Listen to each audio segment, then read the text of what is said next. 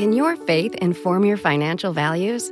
The short answer yes. At Thrivent, we help millions of Christians be wise with money with advice, insurance, banking, investments, and generosity. Visit Thrivent.com. Thrivent, be wise with money. Buongiorno a tutti, io sono Alex Raccuglia, questo dovrebbe essere Runtime Radio e siete sintonizzati su Techno Pills. Yeah!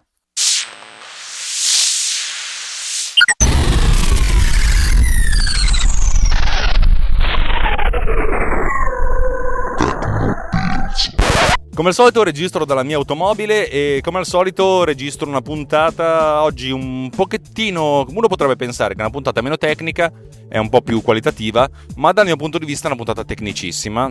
Eh, siccome il capo qui sono io, decido io, questa è una puntata tecnicissima.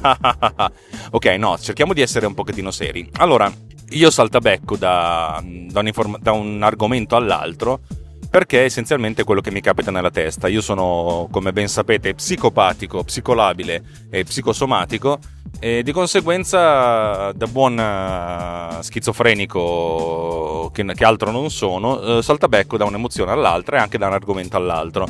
La volta scorsa abbiamo parlato di, di, qualità, il mio riferimento era ad alcuni podcast che faccio fatica ad ascoltare o anche dalle fotografie che faccio fatica a correggere perché hanno valori di ISO al di là del bene e del male. Oggi invece parliamo di, una, di interfaccia utente, ne abbiamo già parlato in, in passato e ovviamente parlerò dell'interfaccia utente, di una piccola parte dell'interfaccia utente perché noi potremmo andare avanti per, per anni a discutere delle, dell'interfaccia e dell'esperienza dell'utente. Oggi voglio parlare delle progress bar ne abbiamo già parlato di questa cosa, ovviamente. Eh, ne abbiamo parlato durante la puntata in cui parlavamo della programmazione concorrente.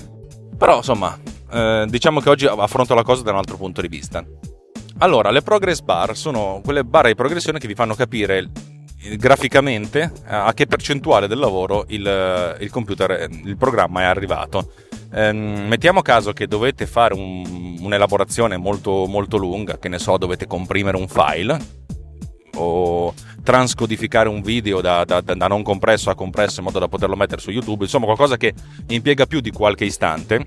Eh, se voi fate partire l'elaborazione, vedete che il computer comincia a, a sventolare, nel senso che le ventole vanno più, più veloci, capite che sta facendo qualcosa, però è importante sempre, eh, dal punto di vista dell'utente, avere una sorta di feedback che ci dice quando l'elaborazione terminerà o perlomeno a che punto siamo arrivati in modo da farci un'idea. Sapete, fate partire un'elaborazione e dopo un'ora siete arrivati all'1%, facendo due calcoli dice mm, Secondo me eh, finisce questa cosa fra 100 ore. 100 ore a volte non sono compatibili con i nostri tempi. Eh, invece, se dopo, dopo, un minuto siete arrivati al 10%, potete pensare che ne vorrà, ci ne vorranno altri 9 minuti a terminare questa elaborazione. Diciamo che un, un, un feedback più o meno visuale è sempre molto importante. E, e questo è facile. La cosa più difficile è calcolare effettivamente la percentuale a cui siete arrivati perché è una cosa mm, molto, a volte molto complessa, a volte non si sa quanto ci vuole a, a, a che una cosa venga, venga, venga, terminata. La maggior parte dei, degli algoritmi, dei programmi che sono in commercio, eh, o non in commercio, dei programmi che sono in giro, essenzialmente fanno una sorta di stima e della percentuale a cui sono arrivati e del tempo ovviamente necessario ancora perché magari se l'algoritmo è abbastanza stabile e sapete che siete arrivati a metà, potete dire ok, ci abbiamo messo 10 minuti, ci vorranno altri 10 minuti per arrivare in fondo, ma in alcuni casi non sai a che punto sei arrivato e questa è una cosa molto più complessa e molto più difficile da, da gestire. Ora, io farei dei casi semplici su cui io mi sono concentrato eh, per, per, realizzare questo, queste barre di scorrimento, più che altro perché il processo o il sottoprocesso, eh, sapete che abbiamo, parlavamo di thread, che si occupa di, elabor- di fare una certa elaborazione ehm, restituisca questa percentuale in modo tale che poi l'altro processo, quello che si occupa di aggiornare l'interfaccia utente, vada a leggere questa percentuale e ad intervalli, inter- eh, intervalli regolari aggiorni, le, aggiorni, il video, aggiorni l'interfaccia in modo che l'utente sappia cosa sta succedendo. Il caso più semplice è quello della, della questione enumerabile. Che ne so, dovete leggere un file nel mio caso la maggior parte delle volte è un file audio, lo dovete leggere tutto e per ogni, per ogni lettura che fate fate delle elaborazioni. A questo punto, se sapete che il vostro file è lungo un megabyte e dovete leggere un milione di byte, beh, ogni volta che leggete un byte fate, fate la, la, giusta percentuale. Essenzialmente sapete che avete letto, che ne so, 50.000 byte su un milione, 50 su 1000 sono 5 su 100, siete arrivati al 5%. Questo è abbastanza facile e tendenzialmente, a meno che non ci siano delle, delle, delle stranezze nell'algoritmo, questa, questo, anche il tempo necessario è abbastanza deterministico. Spesso e volentieri però, per quanto concerne la, la, il calcolo del tempo necessario, si utilizzano altri strumenti e magari ve ne parlo più tardi. Il secondo livello è quello dove non abbiamo un contatto diretto con, uh, con il numero di byte che stiamo leggendo. Uh, mettiamo caso che dovete fare una, un'operazione su un file, che ne so, prendere un file audio MP3 e convertirlo in Wave perché dovete farci dei lavori e accedere al singolo byte. Io faccio queste, queste, eh, questi esempi perché sono esempi su cui io mi sono scontrato. E, e, non è necessario che voi vi stiate lì a scrivere il programma di conversione perché ci sono delle libre, librerie che lo fanno. È molto semplice, una libreria che magari con una sola chiamata vi consente di effettuare la conversione. Voi chiamate questa libreria che dice prendi questo file e codificalo nell'altro, nell'altro modo questa libreria che ha una chiamata molto semplice che, a cui dici prendi questo file e transcodificamelo e lui lo fa. Eh, magari questa cosa può essere fatta in modo sincrono.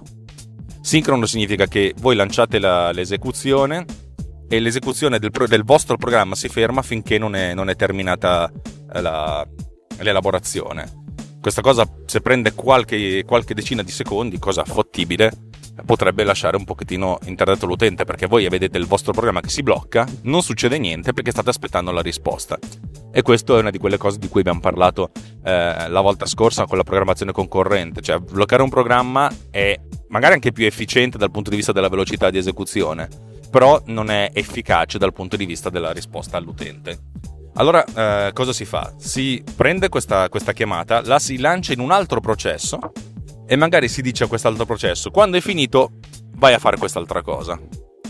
Cioè si fa il fork, si lancia un sottoprocesso e poi alla fine del processo si fa il join, cioè quando è finito chiama quest'altra procedura. E questa cosa consente di riunire il processo secondario e il processo principale. Il processo secondario muore e il processo principale può ricominciare. A questo punto il processo principale ha la capacità di fare cose e di rispondere all'utente. Ma come facciamo a sapere la percentuale di esecuzione del sottoprocesso? Sappiamo che il sottoprocesso deve prendere un file, transcodificarlo in un altro file e lo fa per i cavoli suoi, senza darci del, del, delle risposte, senza darci un feedback. Ehm, o se ce lo dà, magari ce lo dà in un modo che non ci è, non ci è utile. Um, per esempio, se noi chiamiamo un sottoprocesso a linea di comando, magari un sottoprocesso a linea di comando, un, un, un, programma a linea di comando ci restituisce delle cose con la sua interfaccia utente a caratteri, che però non è compatibile con la nostra lettura, con la nostra possibilità di, di interpretare questa interfaccia a caratteri e poi di, trasco- di trasformarla in informazioni leggibili per l'utente.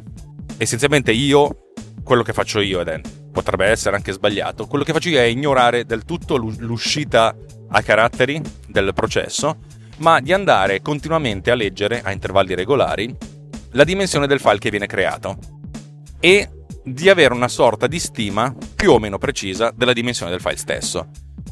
E in alcuni casi la stima non è, non è, accurata, in alcuni casi la stima può essere accurata. Per esempio, se noi dobbiamo fare una transcodifica di un file da, da MP3 a Wave, cioè da, no, da compresso a non compresso, se noi sappiamo la durata del file MP3 e sappiamo il data rate del file non compresso, noi sappiamo, possiamo avere una chiara idea, precisa essenzialmente al byte, di quanto sarà grande il file alla fine quando sarà tra- stato transcodificato. A questo punto è molto facile. Praticamente ehm, a intervalli regolari andiamo a chiedere al sistema operativo quanto è grosso questo file, che intanto cresce man mano perché viene eh, continuamente aggiornato e creato dalla, dal sottoprocesso che sta facendo la transcodifica. E a questo punto, se abbiamo questa dimensione in byte e sappiamo quanto dovrà essere grosso alla fine, sappiamo anche la percentuale del lavoro a cui siamo arrivati. Questo presuppone che la transcodifica sia lineare, nel senso che ci mette allo stesso tempo a seconda del, uh, uh, indipendentemente dal contenuto del file stesso. Però può essere una cosa, cioè spesso e volentieri questa cosa funziona e grandi, sui grandi numeri, cioè dopo un certo intervallo di tempo di qualche secondo, qualche decina di secondo, questa cosa diventa abbastanza stabile. Eh, questa cosa è molto, è molto facile, è molto comoda perché spesso e volentieri abbia, sappiamo come, quanto sarà grande un file alla fine. In alcuni casi è facile saperlo con, con esattezza, come abbiamo visto una transcodifica in cui noi impostiamo il data rate. In alcuni casi non è eh, così, così, facile. Per esempio, se il nostro sottoprocesso deve fare una compressione, un appunto zip per dire, da un file a un altro, noi sappiamo quanto è grosso il file di partenza, ma non sappiamo quanto è grosso il file di arrivo. Qui abbiamo diverse strade, o fare delle supposizioni, oppure fregarcene altamente. Cosa significa fregarcene altamente? Ok, mettiamo caso che dobbiamo comprimere un file Word o un file PDF dove c'è molto testo in zip. La compressione zip in questo caso è molto molto efficace e i rapporti di compressione possono arrivare anche a 10 a 1, cioè un file da un mega può arrivare a occupare 100k. Eh, però il può arrivare può dipendere molto anche dalla natura del file, se ci sono delle immagini o non ci sono delle immagini. Però spesso e volentieri questa cosa non ci riguarda. Se invece dobbiamo fare una compressione di un file eh, di altro tipo, di un file audio per esempio, i file audio non si comprimono molto bene. A meno che non ci siano diverse pause di silenzio, però chi se ne frega. E a volte la compressione arriva nell'ordine di arrivare a risparmiare 1, 2, 5%. Sapete cosa faccio in questi casi? Io assumo che comunque la dimensione di arrivo di questo file zip sia la stessa del, del file di partenza. In questo modo diciamo che la barra di scorrimento arriverà e arriverà a un certo punto al 95-96% e poi tac, magicamente arriverà a 100. Ehm, cosa significa? Significa che essenzialmente sono un po' più pessimista quando inizio a, la, effettuare l'elaborazione per poi avere il rush finale come dire oh ho finito qualche secondo prima, che bello. L'importante è sempre dare all'utente la visione che si sta effettuando un'elaborazione. Perché è solo in questo modo che, che l'utente eh, capisce che il, il, programma sta facendo cose e non si è arenato. Perché la cosa peggiore per un utente è non capire cosa sta succedendo o, ancora peggio, pensare che il tuo programma sia morto. Per cui se noi diciamo pian pianino, oh, sta facendo cose, aumenta di un 1% al secondo, ogni, ogni 2 secondi, ogni 5 secondi, però facciamo vedere all'utente che sta effettu- si stanno effettuando delle elaborazioni, l'utente sa che comunque sta, si sta avvicinando verso la meta e il programma sta eseguendo, sta andando in esecuzione. L'ultima uh, categoria è quella del, dell'assoluta non deterministicità della cosa. Eh, questa è molto complessa. Eh, nel senso, immaginiamo di dover effettuare una ricerca euristica. Per dire, eh, dobbiamo. Aveva, vi ricordate la, la puntata in cui abbiamo parlato di ricerca euristica. Abbiamo un campo dove abbiamo sotterrato un gioiello e andiamo avanti a scavare finché non lo troviamo. Noi potremmo metterci niente, nel senso trovarlo al primo colpo, oppure metterci l'infinito, cioè metterci tutto il tempo possibile perché fin- finché non lo troviamo non andiamo avanti a scavare. E qui il tempo eh, necessario è indeterminato. Qui secondo me abbiamo due, op- due opzioni da, uh, da, da portare avanti la prima opzione è quella di non so quanto ci metto, ma far vedere comunque all'utente che sto facendo qualcosa. E questo si fa essenzialmente utilizzando una, una progress bar indefinita. In pratica uh, è quella che quando è, è, lineare essenzialmente mostra continuamente la barra che, che, che, cambia, che, cambia, colore ma è completamente piena. Un po' come dire sto facendo cose ma non, non so quanto ci metto. La seconda è quella del cerchio che continua a girare. Avete presente? Questo è anche utile nel caso in cui si facciano delle richieste a un server internet e non sappiamo quanto tempo ci mette a rispondere, perché proprio è, è, dipende dal server. Per cui eh, quando, molto spesso, soprattutto sui dispositivi mobili, eh, si, si, fa una richiesta e appare questa roba che ruota, questi, questi, questi simboli che ruotano, come dire sto facendo cose, sta arrivando roba. Questo è comodo, è utile nel caso in cui eh, comunque i tempi di attesa sono nell'ordine di qualche secondo, dire, o un minuto, così. Cioè, diciamo come dire, cioè, stiamo dicendo, facendo cose, ma non stiamo, stiamo, lavorando, stiamo lavorando per voi, ma ancora non sappiamo quanto ci mettiamo, non sappiamo quando arriva tutta sta roba. Questo va bene, però mh, nel caso appunto si aspetta un certo poco. Quando si deve aspettare molto, allora secondo me in qualche modo dobbiamo dire all'utente non sappiamo quando finiamo, ma fino a qui siamo arrivati fino a qui eh, nel caso per esempio in cui eh, stiamo, stiamo, scavando il nostro campo per trovare il nostro, il nostro gioiello, eh, possiamo anche dire, oh, abbiamo scavato l'1%, non sappiamo quando lo troviamo, però per adesso abbiamo coperto l'1%. Come dire, cioè, comunque sto facendo una cosa, cioè, nel caso peggiore dell'umanità, eh, sappi che siamo arrivati all'1%. Potremmo trovarlo adesso, potremmo trovarlo dopo il restante 99%. Dal mio punto di vista è sempre comodo dire all'utente, soprattutto se, i tempi di elaborazione sono lunghi, a quanto siamo arrivati nonostante sia una cosa non, non deterministica. Così fondamentalmente stiamo comunque facendo vedere un progresso all'utente. In questi casi magari più che la percentuale ha anche più senso mostrare proprio un counter.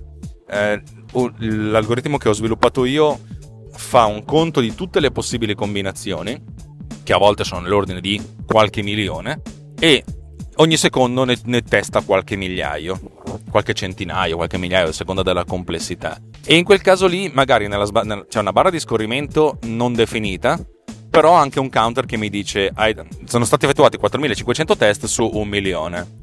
E dove questo 4500 comunque aumenta di 100, 200, 1000, vo- 1000 eh, numeri alla volta. In questo modo essenzialmente si dice, oh, noi stiamo lavorando, eh, abbiamo fatto questo, aspetta un po', comunque se stiamo lavorando, non è che siamo qui a grattarci la pancia. E questo è il primo, il primo argomento di cui volevo trattare oggi. Adesso parliamo invece del, di quello che viene chiamato ETA, cioè Estimate Time of Arrival, cioè quanto tempo ci mettiamo a finire sta roba. Allora, spesso e volentieri il calcolo dell'ETA è fatto essenzialmente supponendo che la percentuale di lavoro svolta fino adesso sia lineare.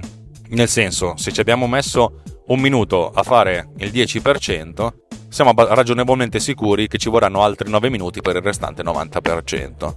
Eh, questo come si fa? È essenzialmente una semplicissima proporzione. Quando si fa partire il task si dice questo momento di inizio e poi ad intervalli regolari si chiede al sistema operativo che, che, che istante è e così si calcolano quanti, quanti secondi sono passati dal, dall'istante di inizio o millisecondi, insomma ogni, ogni sistema ha il suo calcolo delle date molto spesso e volentieri c'è la restituzione è un formato data che è preciso al millisecondo per farvi capire.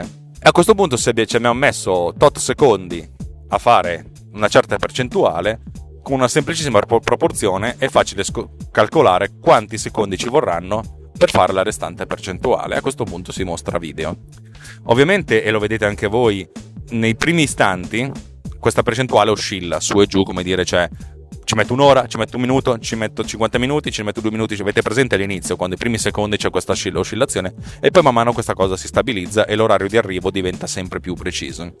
In questi casi io spesso e volentieri, e alcuni programmi già, già lo fanno, non mostrano eh, sotto una certa percentuale o sotto un certo tempo, non mostrano l'ETA. Eh, ripeto, ETA è il tempo che ci vuole ancora per finire sta roba ehm, come dire, cioè, ci sto ancora calcolando. E in questo caso l'utente è abbastanza sereno. Ovvio che se ci mettete 10 minuti a calcolare l'ETA non va bene, cioè, secondo me dopo, uh, dopo un 5% al massimo, dopo un mezzo minuto dovete comunque dare un, un minimo di feedback all'utente. Ultima, ultima cosa di cui parliamo oggi sono le percentuali composte. Ehm, spesso e volentieri i processi di elaborazione sono, sono, sono costituiti da fasi. Eh, ogni fase ha, sua, ha, un suo tempo, nel senso magari la prima fase è leggere il file, la seconda fase è effettuare un'elaborazione, la terza fase è salvare il file, per dirvi, magari transcodificandolo. Abbiamo tre fasi. Come facciamo a calcolare la percentuale? E qui diventa un po' più complicato perché è molto probabile, quasi sicuro, che ogni fase abbia dei tempi di elaborazione diversi. Per cui eh, di dire che siamo arrivati a metà della prima fase non significa che siamo arrivati a un sesto, perché magari la prima fase è quella più veloce. Qui ci sono diverse, diverse scuole di pensiero. La mia scuola di pensiero preferita è quella di mostrare due di, di, di, due progress bar, due indicatori di, progresso. La prima che ci dice a quale fase siamo arrivati e la seconda la percentuale della fase. Per cui eh, se stiamo face- effettuando la prima, eh, la prima fase della lettura, siamo arrivati a un terzo e poi di questo un terzo mostriamo sotto la, la percentuale.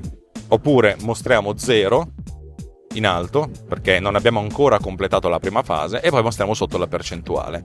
Questa cosa di sotto viene mostrata anche con due cerchi concentrici, il cerchio interno è quello che mostra la, la percentuale di, di, di elaborazione della, della, fase corrente, il cerchio esterno quello che mostra la, la quantità di fasi che abbiamo già elaborato.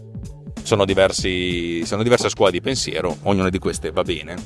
A volte però serve combinare. In questo caso devo dire la verità che io la, me la faccio molto semplice e finisco per fare una sorta di moltiplicazione. Eh, per esempio, io ho 5 fasi di un processo e allora so, alloco ad ognuna di 5 fasi una, un valore proporzionale molto semplice della percentuale stessa, per cui diciamo che la prima fase consta del 20%, la seconda del 20% e così via, 20 più 20 più 20 più 20 più 20, cioè 5 volte fa 100%.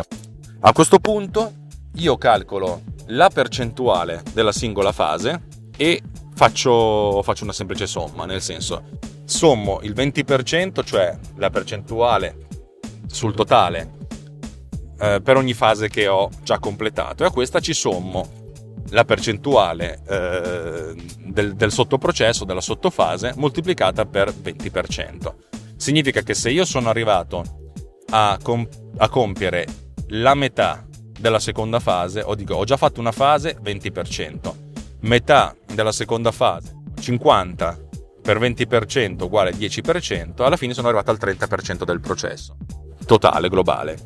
Non è perfetto, è perfettibile, ma ripeto, l'importante è sempre dire all'utente che si sta effettuando un'elaborazione. Che poi questa percentuale sia più veloce in alcuni casi e più lenta in altri casi, questa cosa l'utente se l'aspetta anche. L'importante è capire che stiamo comunque progredendo. Per cui la percentuale di elaborazione non è strettamente legata al tempo di elaborazione, ma approssimiamo. E lo stesso dicasi per il tempo di il tempo cioè l'eta quanto tempo ci mettiamo? Se siamo arrivati al 30%, potremmo dire siamo, siamo al 30% del tempo necessario per effettuare l'elaborazione. Questo magari potrebbe non essere vero perché magari la prima fase è quasi immediata, ma fa niente. Eh, ce ne freghiamo se, se questo ETA si allunga un pochettino, l'utente è comunque abituato a dire che questo è un estimated, cioè è una stima del tempo necessario a effettuare questa elaborazione. Una stima non è esattamente una, un'asserzione assoluta. Questa cosa qui del, del, del combinare le, le percentuali eh, spesso e volentieri è utile eh, anche nel caso in cui non solo abbiamo eh, più fasi per ogni, per ogni elaborazione, ma magari se abbiamo diverse elaborazioni da effettuare in parallelo. Nel senso, dobbiamo effettuare questa, questa operazione che consta di diverse fasi per 10 file e non per una sola allora dobbiamo fare tutti questi calcoli e poi riportarli al fatto che dobbiamo effettuare questo conto per ognuno di questi file. E magari un file è più lungo, un file è più breve, per cui abbiamo una sorta di gestione eh, ancora più approssimativa, perché eh, magari un file è lungo un minuto, l'altro 10 minuti, è ovvio che il file da un minuto probabilmente ci mette un decimo di elaborazione rispetto a quell'altro. Però se noi effettuiamo tutti questi calcoli in parallelo, e non in serie, ma in parallelo, a questo punto lasciamo che, sist- che sia il sistema operativo a gestirsi tutti questi carichi e noi dobbiamo essenzialmente andare a raccogliere la percentuale di elaborazione da parte di ogni singolo uh, file e poi effettuare uh, un calcolo moltiplicando il tutto per un- la frazione del numero di file rispetto al totale. Nel senso che stiamo facendo 10 file, ognuno di questi è arrivato al 10%, facciamo che ogni file rappresenta un decimo, per cui abbiamo eh, 10% per un decimo uguale un 1%, poi li sommiamo tutti, siamo ancora al 10% del totale. Sto ovviamente approssimando, ma questo è.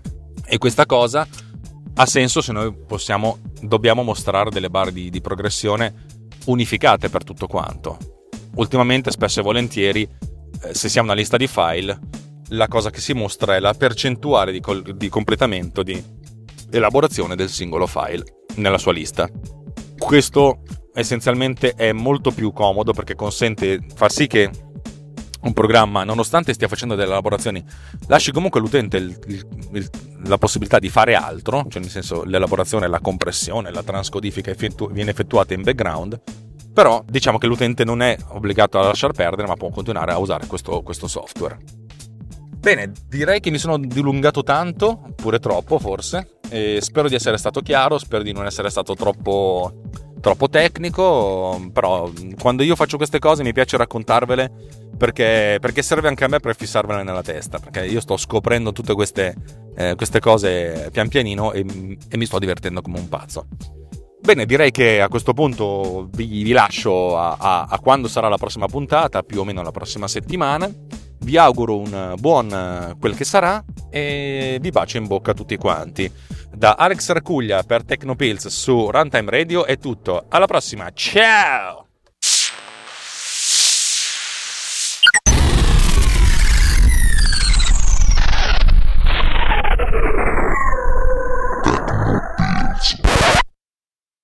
Runtime Radio, 28 programmi, più di 150 ore di trasmissione in streaming al mese interazione live durante le dirette, più di 100.000 ascoltatori in solo 8 mesi dalla nascita del network. Runtime è una grande e nuova realtà nel panorama delle web radio italiane, una realtà in continua e costante crescita, ma sempre indipendente, autonoma e libera. Runtime ti regala intrattenimento, informazione, divertimento, attualità, approfondimento e continuerà a farlo nel futuro. Anche tu puoi contribuire alla costruzione di Runtime e alla definizione del suo cammino, contribuendo alla campagna di crowdfunding di Runtime Radio. Runtime Anch'io. Il nostro obiettivo è quello di regalarti sempre più trasmissioni, sempre più ore di divertimento e di informazione, sempre più possibilità di interazione con noi. Vai su runtimeradio.it slash anch'io e scopri come diventare parte integrante della nostra bella famiglia. Runtime Radio, la web radio non solo geek la web radio di tutti. This podcast has been produced with Pod Cleaner.